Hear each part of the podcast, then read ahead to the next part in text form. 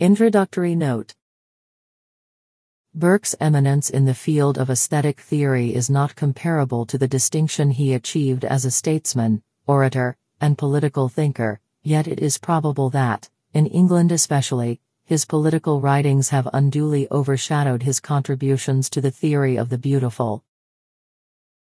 His philosophical inquiry into the origin of our ideas of the sublime and beautiful, with an introductory discourse concerning taste was published in its first form in 1756, and in its enlarged form in 1757, but it is understood that it was composed some years earlier.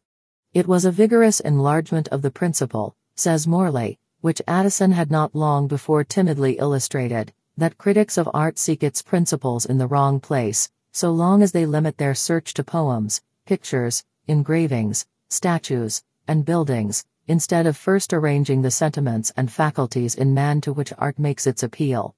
Addison's treatment was slight and merely literary. Burke dealt boldly with his subject on the basis of the most scientific psychology that was then within his reach.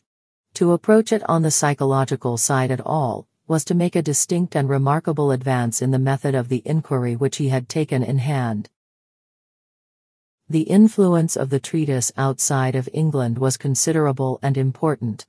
Lessing undertook to translate it, and many instances have been pointed out in which his Laocoon is indebted to Burke, so that Burke ranks among the sources of that fertilizing contribution to the mind of the great German thinker which he was always eager to acknowledge.